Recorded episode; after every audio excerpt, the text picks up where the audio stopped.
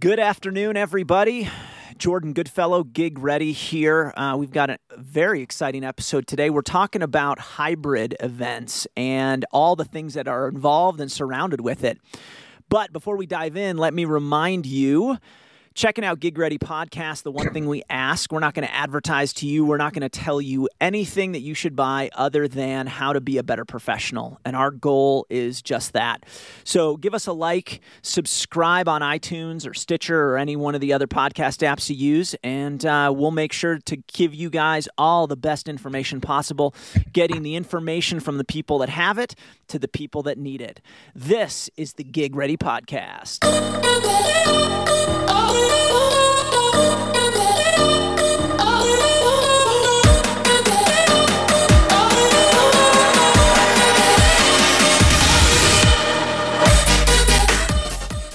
And we're back with four of my favorite meeting planners in the entire world. They were kind enough to return for round two. Somehow they're putting up with my wonderful, lovable personality. Sarah, Lynn, Tiffany, Lynn, and also Joe Mack is here to give us some color for the day. Joe, thanks for being here. We appreciate it. Thanks. Thanks for having me back. Well, welcome, ladies. Ladies, thank you so much. Glad to have you here. We're going to dive right in talking about hybrid. Um, everybody's been doing virtual for gosh 12 months now we talked about virtual last week and now we are moving into the world of in person and not in person all at the same time um, do you guys feel like your clients are ready for hybrid? They're kind of itching. They're like all right we got to do something. We've got to like we're tired of looking at computer screens all day long Um, and this is Sarah. So I think my clients, I don't think anyone's excited about it per se. I think they've been hearing a lot about it. They know that it's an option and they want to be prepared with it if that's what they need to do. So, you know, everybody wants to get back to face to face meetings, but having the option to add the hybrid component to it, you know, to take care of people who either can't travel, don't feel comfortable traveling when everything else opens up, I think is is the way that everyone's kind of getting prepared for it. Got it.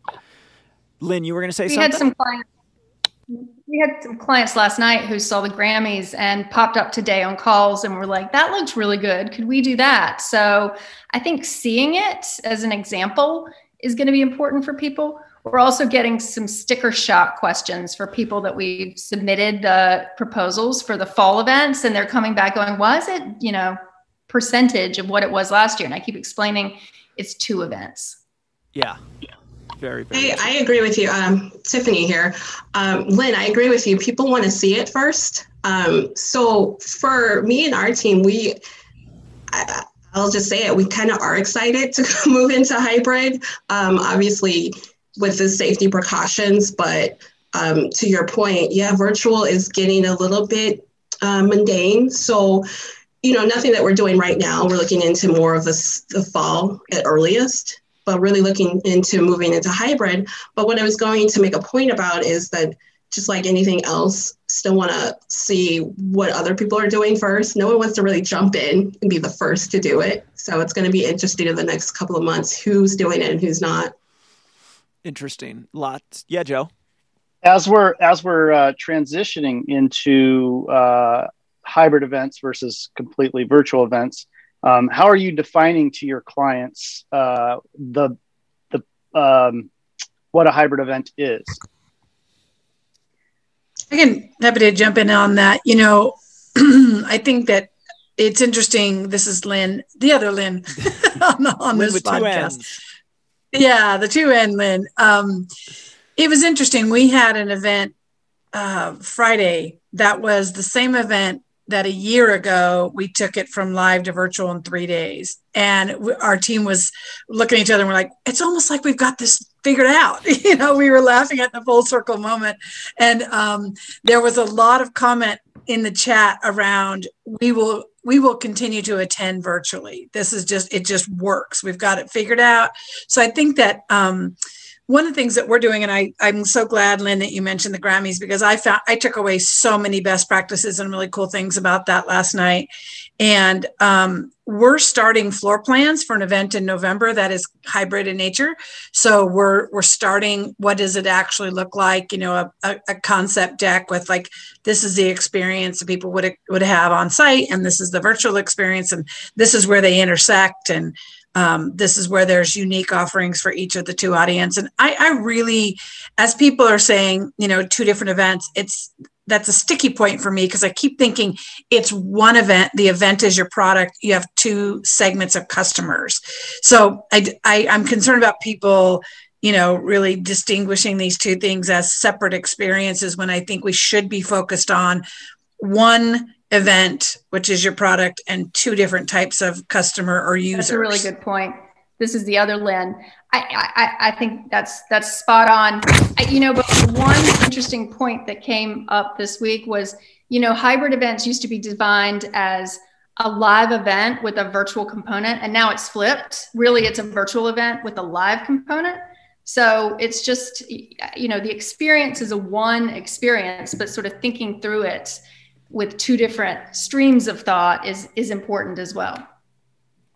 I think that regardless of I, I, love the idea of not thinking of it as two separate events. And I think that people jump to that when they're talking about the budget, when we're trying to explain why it is so expensive, because we're saying you're basically paying for two events, but we have to stress that it's two events in one. It really is that one event. You have yeah. your virtual attendees and you have your on site attendees, or if you're doing just your speakers on site, or if you're doing hub and spoke and you have different groups in, in different places.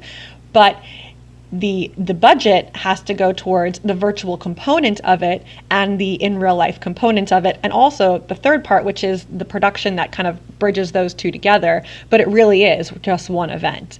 Um, i actually know of a couple of options. I think it's wonderful that the grammys did this because people can see it as an option of oh this could actually work. It's not something that's so scary. Um, and I think we've seen in the past in the pandemic some good examples and some bad examples, and I think everyone's been able to kind of take, you know, some some notes from those. Um, but yeah, I definitely think that that you know we need to take into account the budget. I, am having the same thing with my clients getting sticker shock, um, but it's it's something that is a positive. It's something that is a new option that you can add to your event. I don't think people have to think of it as we have to have a, a, hybrid event. They can think of it as, hey, listen, maybe we wouldn't have gotten these attendees to, to attend if they couldn't attend virtually or if they couldn't attend in person. Now we get to do both. Well, I think that's the that's the sell to the to the client is that you're you're expanding your reach if you turn it into a hybrid event. You can add more uh, consumers on the other end to attend the event, even if they don't necessarily contract, they can't travel or they can't fly or you know uh, afford to to come. So you're that's going to be the best way to sell that from a budget standpoint. What? Yeah, Joe, I just wanted to because um, you made a, a, a good point when you talked about what does that look like, and I think defining what hybrid and virtual events mean to to clients and customers because people don't want to feel like they're missing out. Oh, I can't attend, you know, the live event. So if I attend a virtual, am I missing out on the benefits of this hybrid? So I, regardless of what it is, I think defining a hybrid, and I think for any event, it will be different. Um, but defining that when you start to promote the event and let people know um, what actually that hybrid event looks like, I think that's important. So if if for events like like external, let's call them external versus internal, because we all do we do both. Um, you know, on an external world, if it's a if it's a leveraging, hey, get more people in, and and hybrid makes sense. What about meetings that is only of an internal nature, sales meetings, uh, places where it's only employees. And normally, so like for instance, I used to do a bunch of work with uh, a vaccine maker, and they would bring all of their employees in the US to one place two times a year for their POA. And they would, you know, they were all there. So do you think that you see events like those becoming hybrid or do they just stay all virtual completely? Why even bring people into the same place for a day and a half when you may not necessarily get the same effect. So double the cost of the of the event, but yet only get half the people there, and then I've got to broadcast it anyways. I think there's a there's a lot of benefits that you get out of the the virtual or the hybrid component um, of the meeting.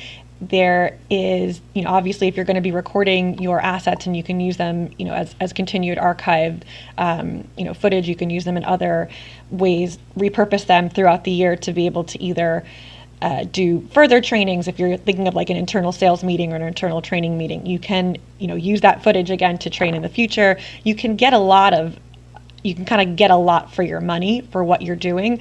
And what they're saving on flights they're saving on time out of the office they're saving on food and beverage on you know transportation costs it does offset it to a point.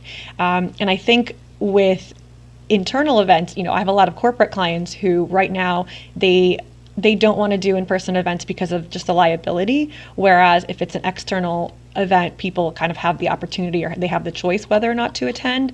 So i think having the the hybrid component takes away some of that liability because you're basically giving your people the option of whether or not they want to attend in person or you know virtually. But i think just like tiffany said you really have to you can't think of your virtual attendees as an afterthought. You have to set expectations of what is going to be included and what's going to be expected of both audiences. And make sure that the experience is just as worthwhile for the virtual audience as for the on-site audience. Yeah. What go ahead lynn. Oh, I was going to say, I think she makes a good point about business travel. I think it's going to be really interesting to see how corporate uh, large companies sort of decide to to work their uh, employee meetings. And i could see doing something like virtually every other year and in person every other year to sort of split those costs now that they've saved all that money this year and things have been running well. I mean what you're really missing out obviously is your networking and your your team bonding. But perhaps if you could combine that you know with a virtual experience you know i could see costs going down and people moving to a model like that Yes, sir. Sorry, really quick, just look at what happened with work from home. How many companies had said there's no way our people can work from home, we'll be losing so much productivity, and then pandemic happened, everyone had to be had to work from home and now they're saying, you know what? Maybe we don't need to have people come back to the office. Look how much we're saving on rent. Look how much we're saving on, you know, coffee. So now they're saying, oh, maybe we'll have 10% of the workforce or one day a week in the office. So they're kind of shifting their thinking and it, it's the same exact thing when it comes to virtual and in person meetings. Maybe they don't have to have everyone come on site to be able to get the same benefits. I was going to bring that up as well when you're talking about internal events, um, evaluating what your policies are going forward. Or what are the work from home policies? And then what is everyone's comfort level? Um, so when you evaluate where people are coming back to the office, there are going to be some people that are like, okay, how can we get together on a smaller scale? So I still think that hybrid is going to be a, a viable source. But at the same time, I think, you know, having having a choice especially you know if you're talking about internal events with your employees i don't think you want to single out people that aren't ready to come back to work or in person and still having that option where it's not placed on them where you know on their, their comfort level so having that hybrid option as, as far as um, internal meetings i think will still be important I also, this is Lynn. I think that um, we did an event for Boeing recently, and they had a speaker on there, and they talked about business travel, and their projection was that business travel wouldn't be back fully until 2024. And that number, when they said it, I was like, that seems so far away. But they made a great point where you know people are going to stay put for a while until that first salesperson goes out and, and books a new gig or takes business because they got on a plane to do it. Then, you know, for sales teams, then they're going to be like, everybody get on a plane, you know. So I thought that was a, a great perspective. But the other thing that comes to mind around an internal meeting is the opportunity, if you think about the Grammys last night, how they basically swapped out the, the live audience um, during the performances. I don't know if you guys noticed that, but they had the category nominees come in while the performances were going on. And so there was almost essentially a new audience every after every performance segment and you know so maybe there's an opportunity again to reinvent this and say okay um, new hires could be there that morning at the Arizona resort. And then, you know, top leadership comes in that night and has the same smaller, intimate experience. And then, you know, top customers come in the next day and, you know, all weaving this kind of live experience into sub segments of your attendees and having them kind of swap the, the live setting. But then again the whole show is broadcast. I don't know. I, I was thinking of that last night as i watched it. Hmm. what a cool concept to take your audience and kind of segment them out and have them have different experiences and opportunities to connect live. So then i'm gonna i'm actually gonna skip a few questions here and move right to the right to the costs side of things because i mean that really is the biggest the biggest factor in all of this. I mean, from a cost standpoint, um, normally, you know, you have your buckets for your your hotel, food and beverage, you know, room, all of that sort of stuff. Then production costs, travel costs, and so on. You know, all of those are in play now. Everything's going to move around, and um, what are you guys seeing from a standpoint of costs? Where's it coming from? Where's it going to? And how much of, are they having to add a percentage? Are they taking a percentage away? Like what? Where are you guys? Is it all over the board? I have no. I really honestly have no idea because I don't see what you guys see on a daily basis.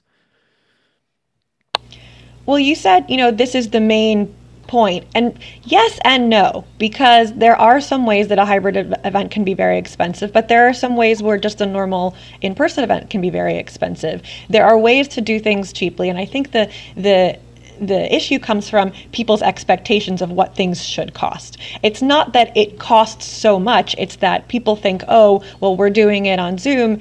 this part should be free. It should be half the price because only half the people are there. And that's kind of what the mindset that leads them to get that sticker shock. Because if you had a, a live event with large production and, you know, everyone on site and you're paying for food and beverage and hotel and transportation, it's going to be a high cost and just you know taking half the people out there yes you take away half of those costs but if you are then integrating either the mobile platform um, you know the i'm sorry the virtual platform and the production and kind of the interface between the two it's not that much of difference if you're going from something very inexpensive and having to add the production to create the virtual part of it, then that's where I think the cost comes in and that's where it makes it different.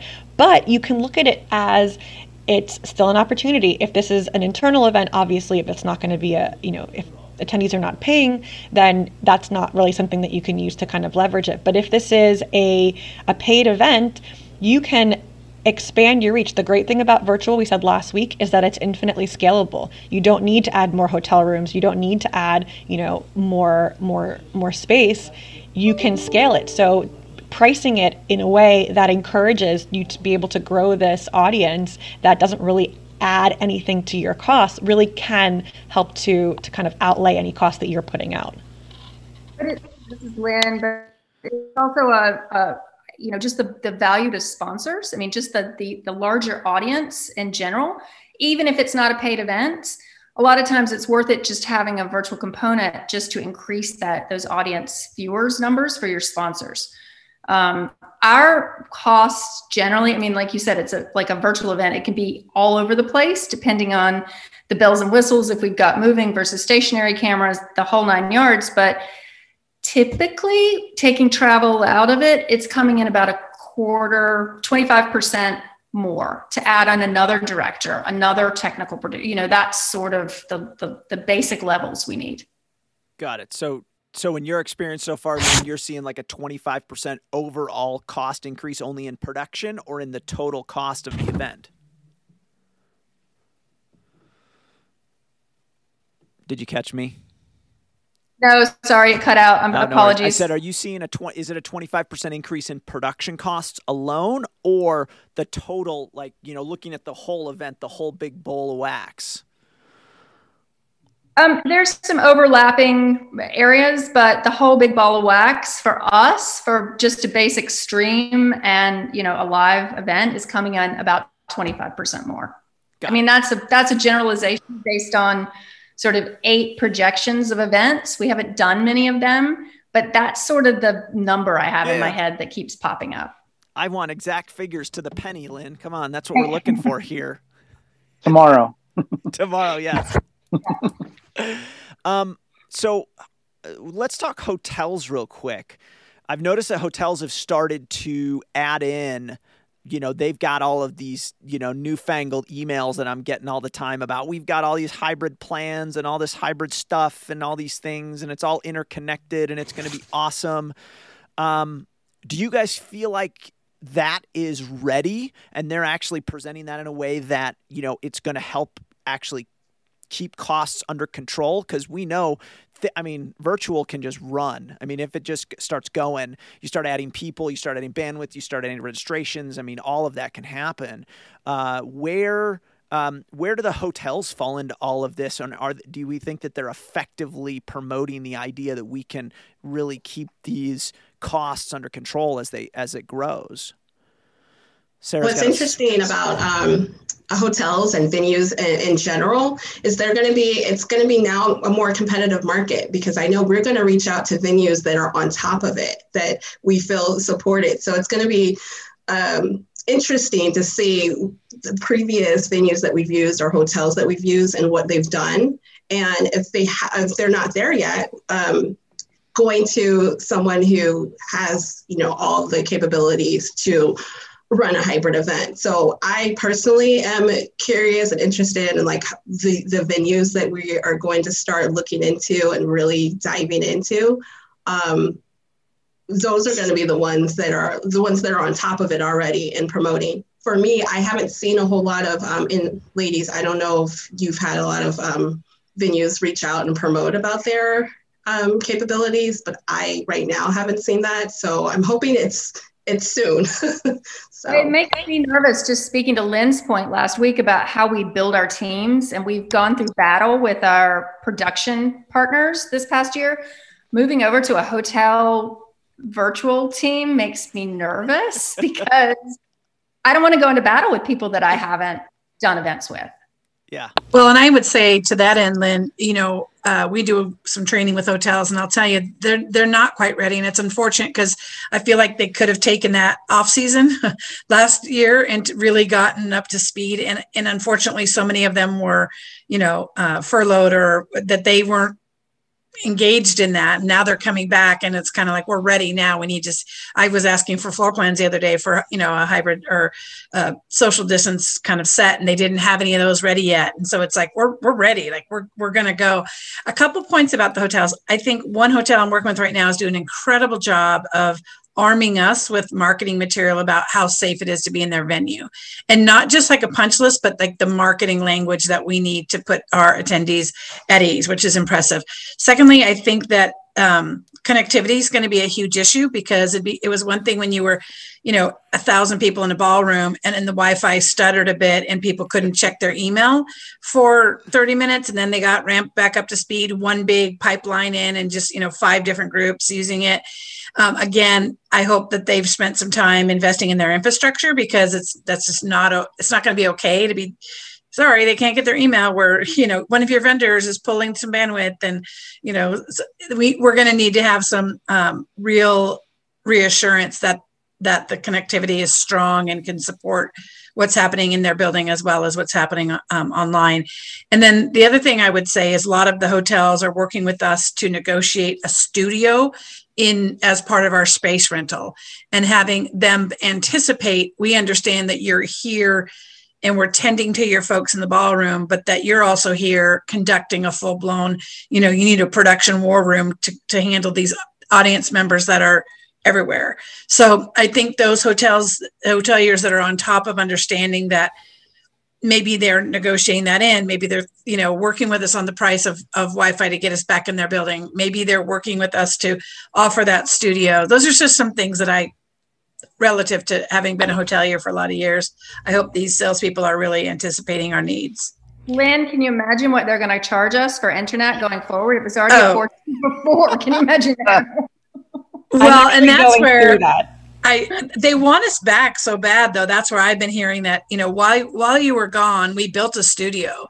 We did invest in infrastructure. We and we have what you need because we wanted you to come and do a broadcast from here live. So now when you come back live, we also have this other I mean for us, I found three different hotels that built out pretty elaborate studios that are going to be awesome to use those while we have people sitting in the ballroom. And for the people that are joining virtually. Yes, to both of the Lyns, I'm so glad that you both mentioned the the connectivity and the internet. Definitely, you have to worry about upload speeds as well as download speeds because a lot of times when your attendees are just in the ballroom, they're just downloading. But when you're streaming, that upload has to be yeah. on. And we recommend to have a dedicated network and to have hard lines for the, the production team. And obviously, you know, you usually have one or two in the ballroom, but this is, let's say you're going to have a lot of breakouts. You need a hard line in each of those. Uh, yeah. We're dealing with hotels right now, and the hotels want to have, uh, for example, some of the hotels will allow us to bring our production team in for the general session, but the hotel has to manage anything that's a breakout. How does that work with a virtual program? Because if the, or I'm sorry, a hybrid program, if the breakouts are also going to be streamed out and those are going to be interactive programs with the virtual attendees. We need to have our production company you know running all of that. So those are these conversations that i don't think anyone was really ready to have. Um, i know you know you asked about different hotels and what they're offering. I have seen a lot of these studios being built you know green screen. We have um, you know different different formats of the video cameras. I think some of them are kind of ramping up and it's really exciting. Um, I know that we had a meeting with Hyatt Hotels a couple weeks ago, and they have a new kind of hub and spoke program that they're promoting where they have a number of their properties. Uh, I think it's domestic right now, but it may be worldwide eventually, where they will, if you want to have kind of these smaller regional meetings but all connected together then they will cover the or they will include the audiovisual and the production that connects them and they use different kinds of cameras and things um, obviously you know for smaller meetings and then you can you can scale up as you need to. But I think hotels are trying to be creative, which I think is wonderful. Um, you know, that's how they've survived for so many years. But um, the you know the production is is uh, you know it's always an issue when you're trying to to bring in your own team and the hotel wants to kind of own certain pieces.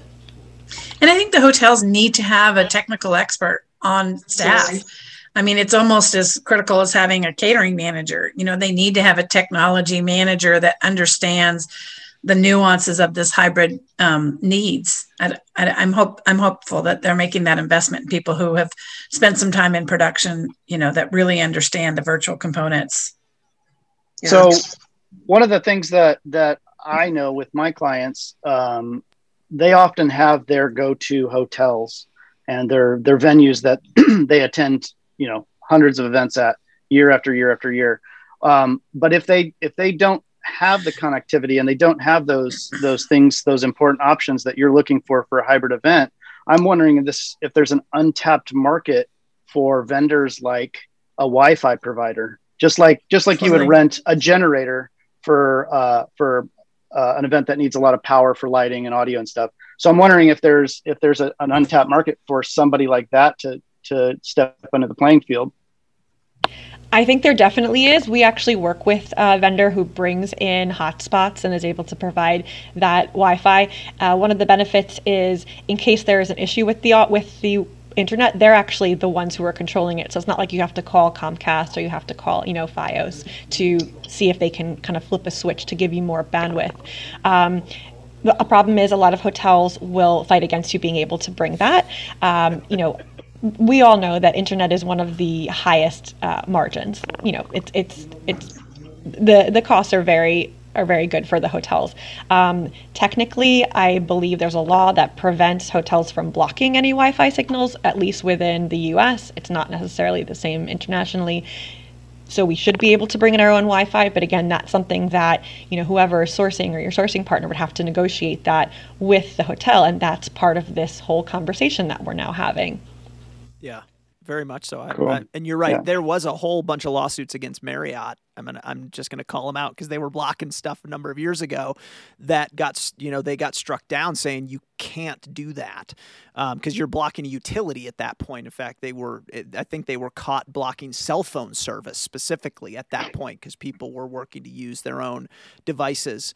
Um, so that creates an interesting scenario. I do have one friend who runs a bunch of studios out of Chicago that they have this technology where, in fact, if they can't get the speed out of the hotel, they can put a microwave transmitter on the roof and they actually, within 50 miles, can get 100 up and 100 down like reliably without without even blinking an eye. So I mean, in a lot of ways, I think this would drive the price down in the hotels because you're going to have, especially in, a, in an urban area, you can put a microwave transmitter on the top, and for a thousand bucks, I can get a hundred up, hundred down, unlimited, or whatever the cost is. It's not going to be the ten thousand dollars for a ten up, ten down connection that may work, and we hope it does, and they'll give you 500 kilobits per person, kind of thing. Like, um, you know, in theory, it would drive competition Am I wrong there? Or, I mean, are the hotels just going to try and pound it down our throats and say, here, you have to do this? And again, I'm not trying to knock on hotels. I and I get Sarah what you said. Wi-Fi is, I mean, we're talking huge margins, um, but at the same time, we have to be able to effectively do meetings. But then they'll give you the chairs for free. they're gonna.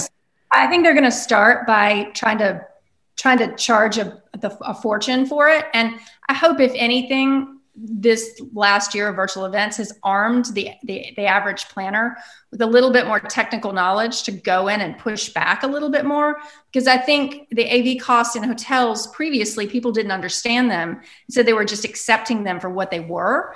And I, I hope that we'll be able to sort of ask more questions and push back a lot harder as an, as an industry than we previously have been. Because the, the, the scope in the hotels and the cost structure in the hotels just got out of hand because it could because people we allowed them to do that in a sense without because we didn't push back along the way. What uh, so you mentioned that lynn that's a great point. Um, give me a couple of those things. Like what are some things that we should be thinking about? Um, i always got super frustrated with you know hotels for getting clients into contracts that just like there was no they never redlined anything. They never like they just signed on the dotted line and boom you know okay now you're stuck. And then we go back and try and do production and things like that. And I say I need 20 down. And they're like oh that's $50,000 what are some things that people can be thinking about now? Okay here's the information we need to make sure we have on hand when we go to sign a contract and we're looking at these things about Wi-Fi you know so that we can actually negotiate that I think people definitely need to be more knowledgeable about, you know, when they're going into the contract. And I think, if anything, during this past year, what I've seen is people taking courses. They've been, to, you know, taking taking advantage of the kind of free time that they were forced to have to be able to educate themselves a little more, and also reaching out to, you know, to third parties. To, the reason why my clients use me is because I spend my time learning what I need, you know, what they deserve in their contracts, and what they what questions they should really be asking. So definitely need to ask about um, internet speed, internet you know, reliability, um, whether or not that counts for just the general session or the, um, the breakouts as well, um, whether or not you can bring in your own production team and there's going to be shadow fees um, do they have the capability to stream to the sleeping rooms because that is another hybrid uh, you know hybrid opportunity where if you can't have everyone in the, you know a large general session, you have some small breakouts, but then you have the keynote streamed to their sleeping rooms. Um, you know, there's lots of different options that people may not know exist and they may not know to ask for. And I do agree. I think now things are going to be expensive, and I think you know we all want hotels to make money you know, because we want hotels to stay in business so then we can keep doing our jobs. But we want people to be um, educated consumers and educated planners. And um, I think now, you know, people have more that they need to know about, which is kind of scary, but there's definitely resources out there to, you know, to kind of help with that. So, what are some things I should know? I'm walking into a hotel to book, I, and, you know, and they tell me it's ten thousand dollars for ten up, ten down. Um, I, I could all say all day long, I think that's ridiculous, and they're just going to look at me and say, "Well, that's the price. You know, take it or leave it." What are some things that we that that we could say? to them and and this is me genuinely asking because i'm always the guy that's like talking to to now encore saying why does it cost this and they can never you know the technician the guy in the room he can't explain it to me he's like i don't know um, what are some what are some things we could actually say to say okay this is getting get it when it gets out of control to say this is out of control? Well just like joe mentioned there's definitely it does exist the ability to bring in wi-fi from an outside vendor. It's not just production and it's not just av uh, it you can bring in wi-fi and you can bring in hotspots. And at least domestically within the us it's against the law for them to um, to block the signal you do have to negotiate with the hotels, and some hotels will not allow you to bring in your own. But that brings up the point where when you're negotiating with hotels, you have to say this hotel will let me do this, this hotel won't. If is that a deal breaker for me, and if so, is that a deal breaker for the hotel? I'm not going to use this hotel unless you allow me, to, you know, to bring it in.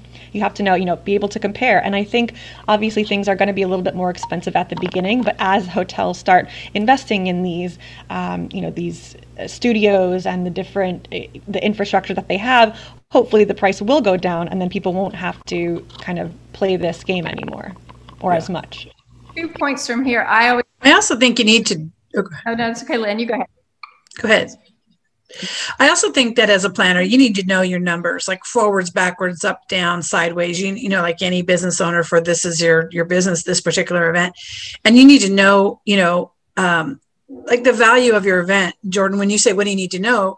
And they start saying we're going to hold the line on $10000 you know to be able to say so we my my event's you know 1.2 million dollars and you're going to walk away for 10 grand from your av vendor like those kinds of conversations of really knowing you know or being able to say so what you're telling me is with you know 100 people my people are paying $200 a person to have wi-fi does that does that it make sense to you how can i sell that my virtual people have paid $49 for a ticket to, to log on for a few hours.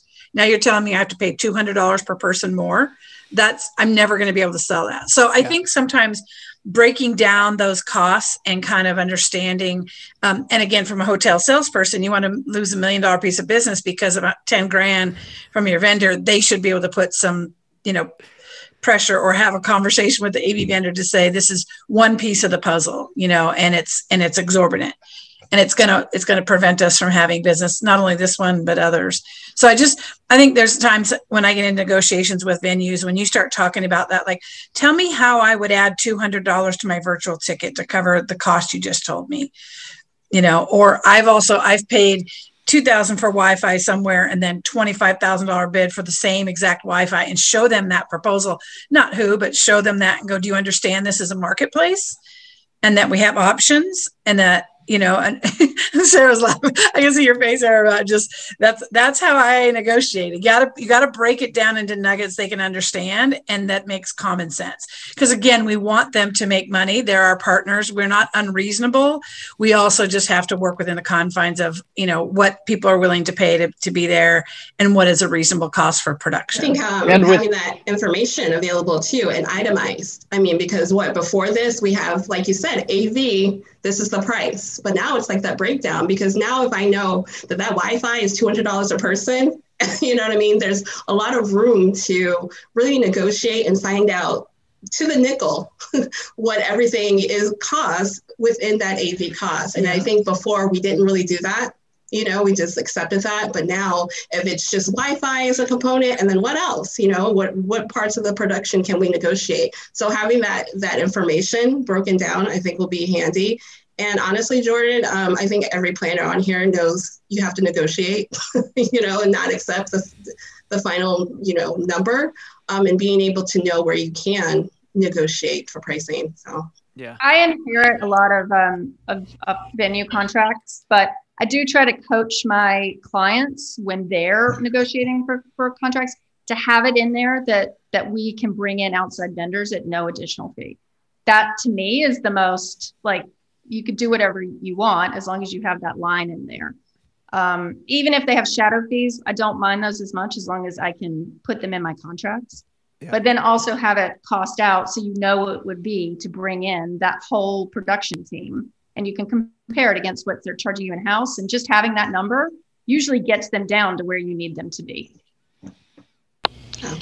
I think the reason why hotels can charge so much for Wi-Fi is it's kind of an invisible commodity. You know, you see food, you can count the number of, you know, muffins and you can say, okay, I know X muffin and this is what a muffin is worth to me. But upload and download speed a lot of times it you know goes over people's heads um, i guess physically and and emotionally um, and so that's why it it I think that's the thing that varies so much between hotels. A lot of hotels will throw that in as a bonus, you know, free.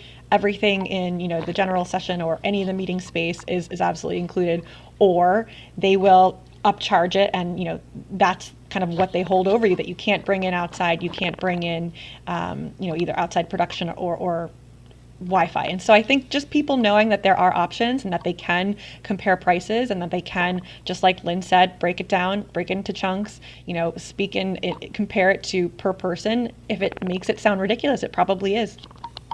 I think also if you come in with a a real specific uh, ask of of connectivity, whether it's you know 100 up, 100 down, or 10 up, 10 up, down. You come in with that and they can't deliver, then you have the right to go to an outside vendor.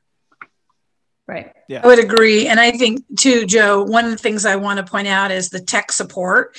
You know, when we started doing virtual, I would say to these new virtual uh, platforms, tell me about your support day of, you know, leading up to, tell me about the, you know, resolution scenario planning if this, if this breaks.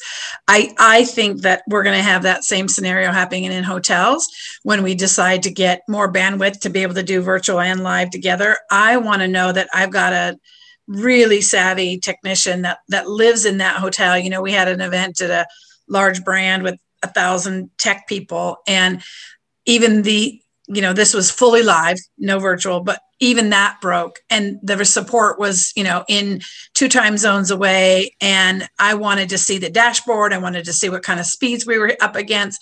I was asking all these questions, and I literally had like a frontline AV guy that started two days prior so it was really frustrating. And when you have a your entire show go down because of a hotel Wi-Fi, you better have a solid plan of resolution and tech support. And I think that's going to be super critical.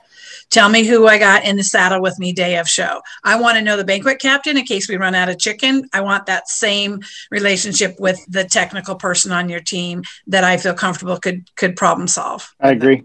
And that's a great point. So then that begs the question as meeting planners, do you guys start to employ your own IT professional that comes in with you every single time? So, for I, my example is this: I I did a lot of work with Microsoft over the last number of years, and no matter where we were in the world, we had a team of four or five IT only people that their entire job was to make sure that the entire venue was wired, set, ready to go and was rock solid. And even with them, we would have issues from time to time in certain countries.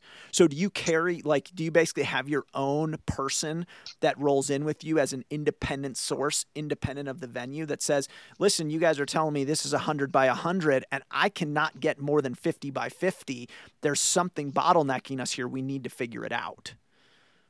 Jordan, did we ever work on a Microsoft event together and not know it? I, we may have. I I, I spent a decade with that, and you're right. They bring their own teams, and I would say yes to what you're saying. My my two cents is absolutely an independent technology and platform expert that can say this is going to work in this venue. We're going to be able to deliver a great show externally from this from this actual bricks and mortar.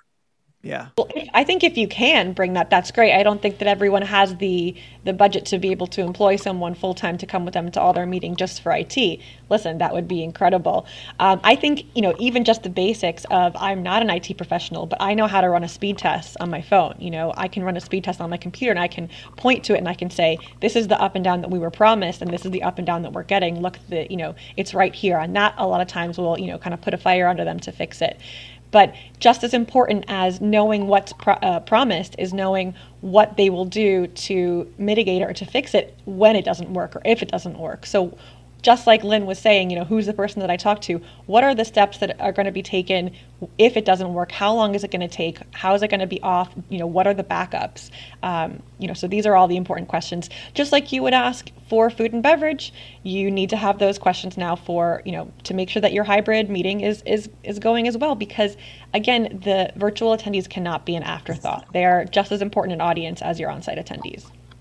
It's and and a technical director or technical person ha, ha, has always been a part of of the way we do business. So I always like even without the virtual component, like to have a person that speaks that language on site at every show to make sure we're not missing something because I, I didn't want them to sort of speak to me and me not to be able to understand it. So we carry that person. Now I see that being expanded with larger shows certainly, uh, and especially broadcast, like big broadcast, you certainly would have a full IT team. Yeah. But you know, if you can afford it, even a freelance, like just day of person to be there to help you sort of interface with the on-site team, I think is invaluable.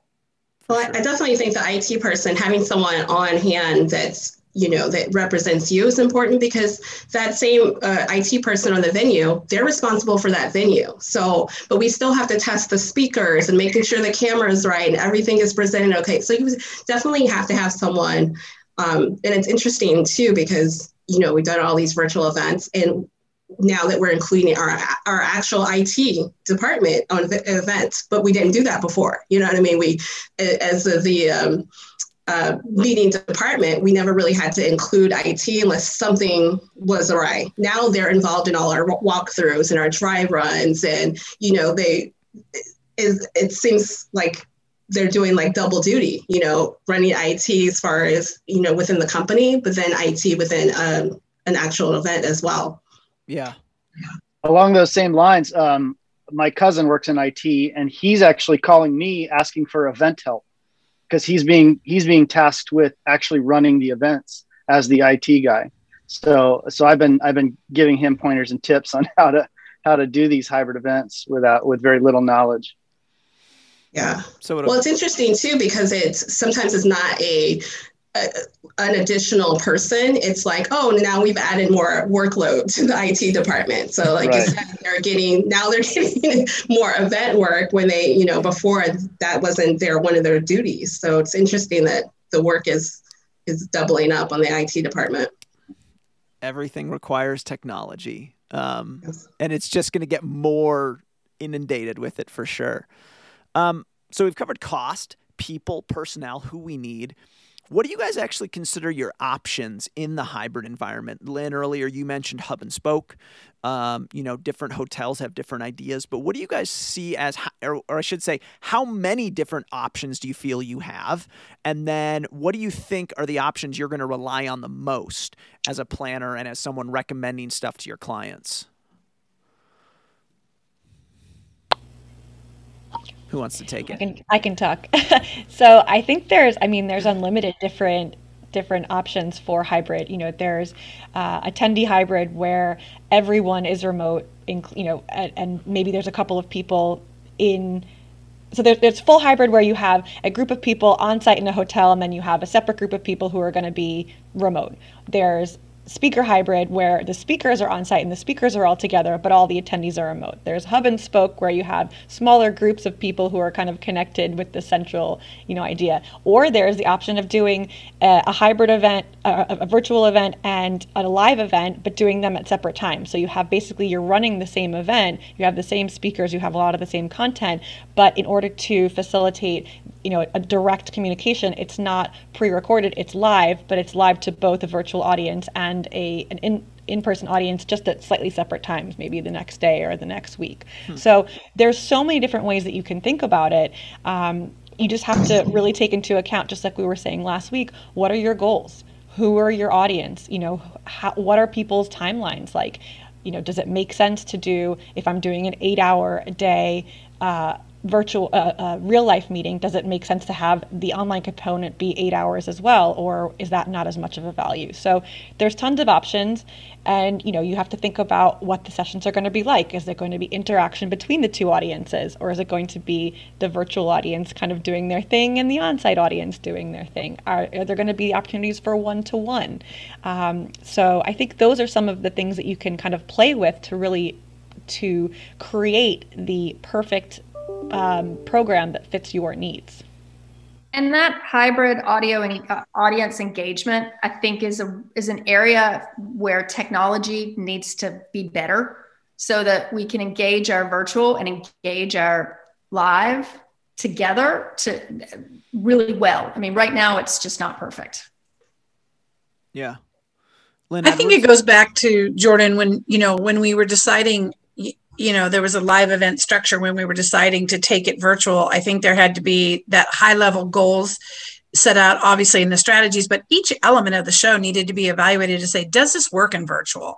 You know and so i think that same exercise has to happen with your clients to be like you know what are the elements of your show and how does that best translate? Can we do that virtually? Can we do it live? Can we do it hybrid where we're we're all experiencing it at the same time. You know we've got a client that's doing one of their features they love is kind of a ask the speaker when they leave the stage that's such a big thing and people go to the stage and ask the speaker. So we're doing it live where people can do that and then we're broadcasting that the speaker will be in a virtual room to do q&a ask the speaker after they leave the physical stage. So we're, we've got a studio set up and they're going from there to the studio to then do online meet the speaker. And the other part, uh, one other element we're doing is um, in Atlanta, we're doing a mostly virtual, and then we're having a huge party on a lawn out outside, and it's going to be after people have engaged all day in this really meaningful um, content that they're going to go to this party and it's got a huge open space and we think we can get a lot more people to come to the party portion of this whereas most of the day we believe they'll be online so it just i think you just have to take all of those elements and talk about whether they work in each to each audience and where do they work well together. Hmm. I like, like we're planning a really cool question and answer wall inside of a ballroom with people coming in virtually to be able to engage them into Q and A in that in that way, in a cool way. So there's just there's so many opportunities I think to get creative and innovative around engagement. Yeah because you don't want either audience feeling like, oh, wait, you're, you're telling me I went to one breakout session and people online got to watch the video recording about 25 of, you know, all, all four breakouts at the same time on demand. Like you still have to make, we're really being clear about making sure everybody buys a virtual ticket and gets all the virtual stuff packaged up. And then those people are upgrading into that live event experience for the additional investment. Hmm. That's kind of what our approach we're taking. Wow. So that makes sense because that that's more like a clearer cut as, as an attendee. I know what I'm getting if I choose this, as opposed to uh, feeling like you're missing out on something if you choose one or the other. So having that clear definition and that upgrade, I like that. So being able to say, you know, hey, I'm going to upgrade into this, I think will give um, a better impression on what to expect on the attendee side.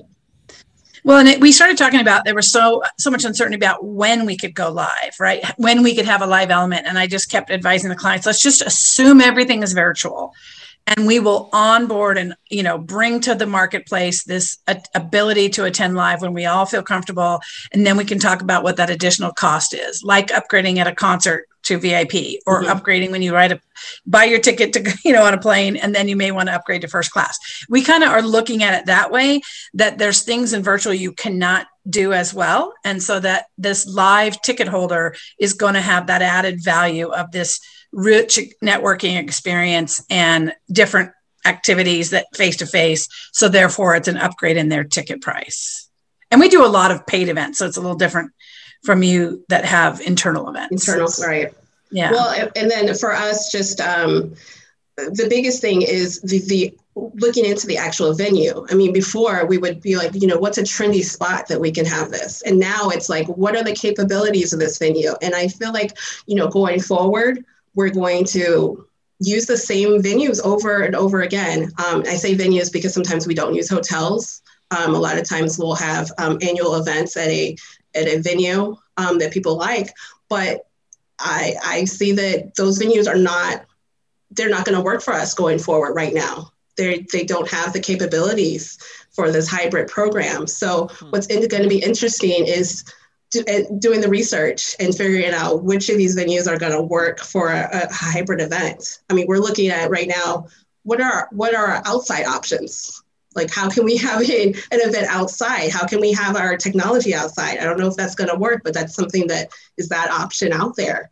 And so we're going to be researching and looking into hotels, venues, even creative spaces. And like you said, Joe, maybe a, a an external uh, company, maybe a production company that's now there in the venue space. So it's going to be interesting going forward what that looks like. Yeah, I wonder if the AV companies are gonna are gonna have a an IT component that's specifically geared towards that. That way, they can they can do whatever they need to um, to do live streaming events. You know, I've companies heard, like Creative Technologies. Yeah, yeah, Joe. I, have heard mentions. Yeah, I think it's smart. I, I have, go ahead, Lynn.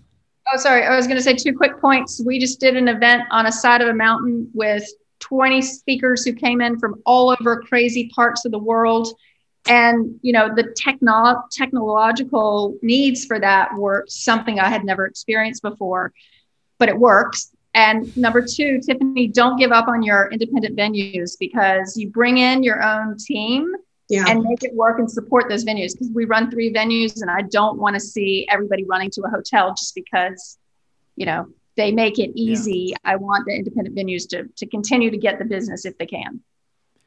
Absolutely and I think technology, I mean, if we really look at it, the technology has increased to a point now where we don't have to be stuck in hotels. I mean, truly, if you think about microwave technology, you think about Wi Fi, you think about everything else. Um, and I say stuck in hotels. I don't, Sarah, I'm not trying to knock on, you know, not going to hotels, but at the same time, wireless technology, I mean, that really is the direction they're trying to push everything. Everything goes wireless, everything without wires. And so, if we have technology that we can get the speeds and the reliability, which reliability is really the greatest portion of this, this would allow us to pick places that before were never actually viable because you couldn't get either enough people there or you weren't able to get the reliable technology to actually take the event to that place.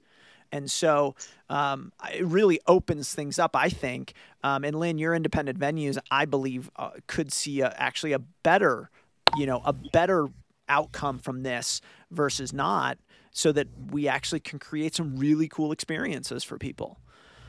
Yeah, well, what's interesting 100%. too is the um, the numbers are going to change. So a lot of these independent venues they couldn't accommodate us um, originally because we wanted you know a hundred person ballroom, but now we're not doing these hundred people um, events in ballrooms quite yet. So those independent venues that can do you know twenty or thirty people, I think they'll they'll get in and get good business because it's going to be a smaller event that they now are able to like put their bid in. So it'll be interesting. Going Sarah? back to your oh. technology. Oh, sorry. No, go, ahead. go, ahead. go ahead. You're good. Oh, going back to your uh, technology speak. I was uh, I was actually just reading an article all about um, how VR goggles and uh, Facebook and Apple are all coming out with these products that are going to kind of change the way the consumer uh, attends events, where they can go to a basketball game or they can go to a concert um, from their living room and I think that's a that's an untapped market that we need to look at as event planners, where we can set up a virtual hub. People can mingle around as their avatar, whatever, and and still uh, you know meet up, do breakouts. They can go into the breakout rooms and have those events. Um, so I think that that's an interesting uh, thing that we're we're just scratching the surface on. Well, I don't know if you saw last week, but Microsoft is putting a lot of money into holograms to to be able to pull the people into your space. So that's a different type of hybrid experience, right? Yep. Yeah, absolutely. And Jordan, I definitely don't think that people are ever going to stop going to hotels. I don't want them to. Uh, what I was saying is, you know, I mean, look at us. We're all in our homes. Who would have thought that years ago we'd be producing a, a podcast or producing a webinar out of our homes? You know, you'll see newscasters broadcasting out of their homes when their kid walks in. So really, the technology does make it so everyone can basically bring a meeting from anywhere. Um, so I, I do love the idea of you know keeping those those secondary venues or keeping those outside venues as an option.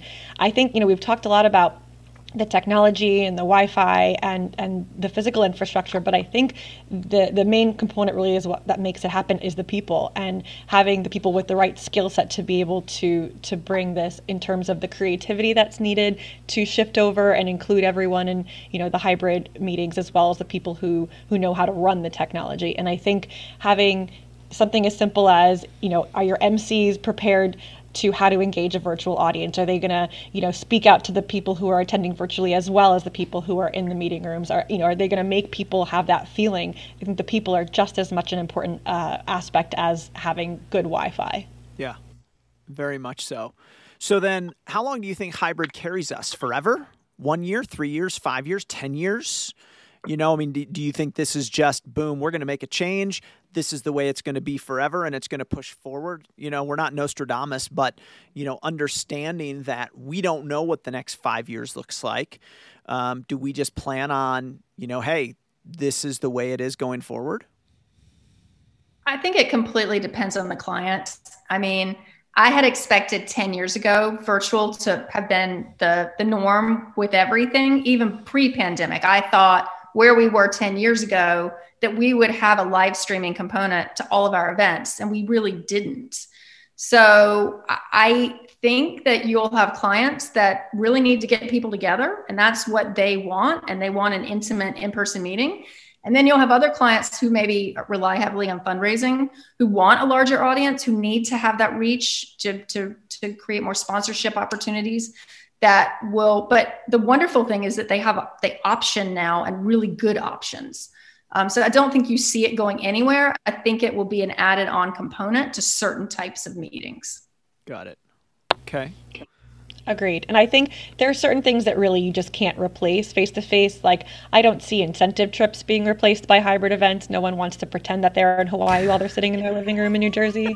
Um, but uh, you know, there's definitely there. Just like Lynn said, having the option. This is just another tool we've added to our tool belt. This was something that was unexpected when the pandemic started. No one thought they would have to learn this, but now that they have it, it's such a valuable tool.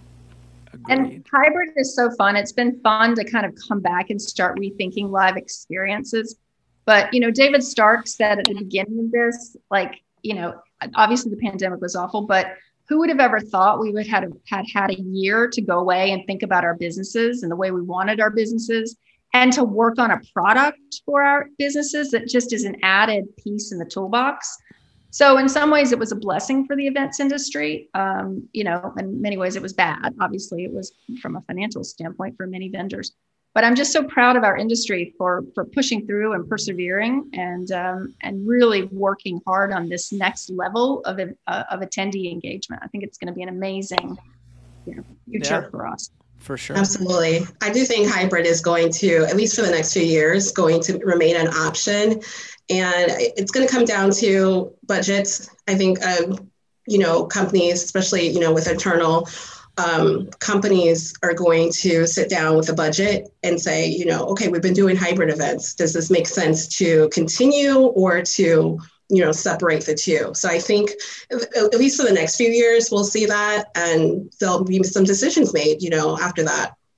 Yeah, but I, I also, if I can add one more point, I, yeah. I, do see pricing coming down on technology. I mean, yeah. pieces of equipment like StreamYard, or where we can go in, purchase a subscription to something that's $5,000 for the year, and then you can do as many events as you want, and you don't necessarily have to have a whole big virtual team on the other end. So I do think pricing will adjust, and we can just add it in as a line item, like we would do a photo booth going forward. Yeah. Oh, I agree, Lynn. And I think options will get bigger too as more people dive into this new market. Um, if we right. do see some of those alternative businesses getting into this, we'll see a, a lot of different options as well. Oh, we've already seen that. I mean, how many different yeah. demos have you done for different virtual platforms or different, you know, production tools? Um, I think hybrid events will look different in the future, but I think they'll definitely be around. I think a company that doesn't uh, take advantage of adding some kind of hybrid component to their events will now be losing out on either an audience or losing out on opportunities for kind of increasing their reach. Yeah. So whether it's the entire event is going to be virtual and on site and hybrid, or whether it's going to be different components of it that can ha- kind of have op- other opportunities for engagement, I definitely think if anything, it'll just it'll give us more options in the future. Very be interesting to revisit this conversation a year from now and see how many how many Maybe like we had no idea what we were talking about. Who knew? One or two ways. hey, I know. did. I'm I'm looking to buy a car, and I did a virtual tour, uh, you know, a 360 AI tour of the car. Who would have thought that's what I'd be doing recently, you know, instead of a test drive? So we have there's so much that's coming up that we're going to be really excited and surprised about and i think as long as we keep our eyes open i mean meeting planners we're known for being creative and for pivoting. It's it's what we do. So i don't see it i don't see it uh, ending anytime soon. Yes. You may not be figuring out how to get a giraffe to the event so that they can bring it on stage while a motorcycle jumps across the flaming the flaming ring of fire. Wait you but, were at my event last year? Um, but uh, ladies, thank you so much. Joe, thank you so much uh, for coming on. Last last words, real quick. Let's just go around. We'll start with Sarah. your your final thoughts on hybrid and what it's going to be, what we should look for going forward over the next 12 months. Um, know what your goals are for your event and what can be converted to virtual and what can't. Don't try to force something uh, and try to take advantage of all the different options that you have in terms of platform, production, and engagement. Awesome. Tiffany. I would say even before jumping into an event, uh, doing the research and polling your audience, making sure that they're comfortable and ready to move on to the hybrid position, um, and then going from there. Very cool. Lynn? Yeah, and I think, you know, hybrid events are here to stay. I mean, it means more sponsors, more audience engagement, you know, greater ROI for your for your people, but you do have to really um, talk to your client and make sure the goals are clear uh, from the onset. Um, so you you know what level of service to sort of give them. Love that, Joe. Your thoughts?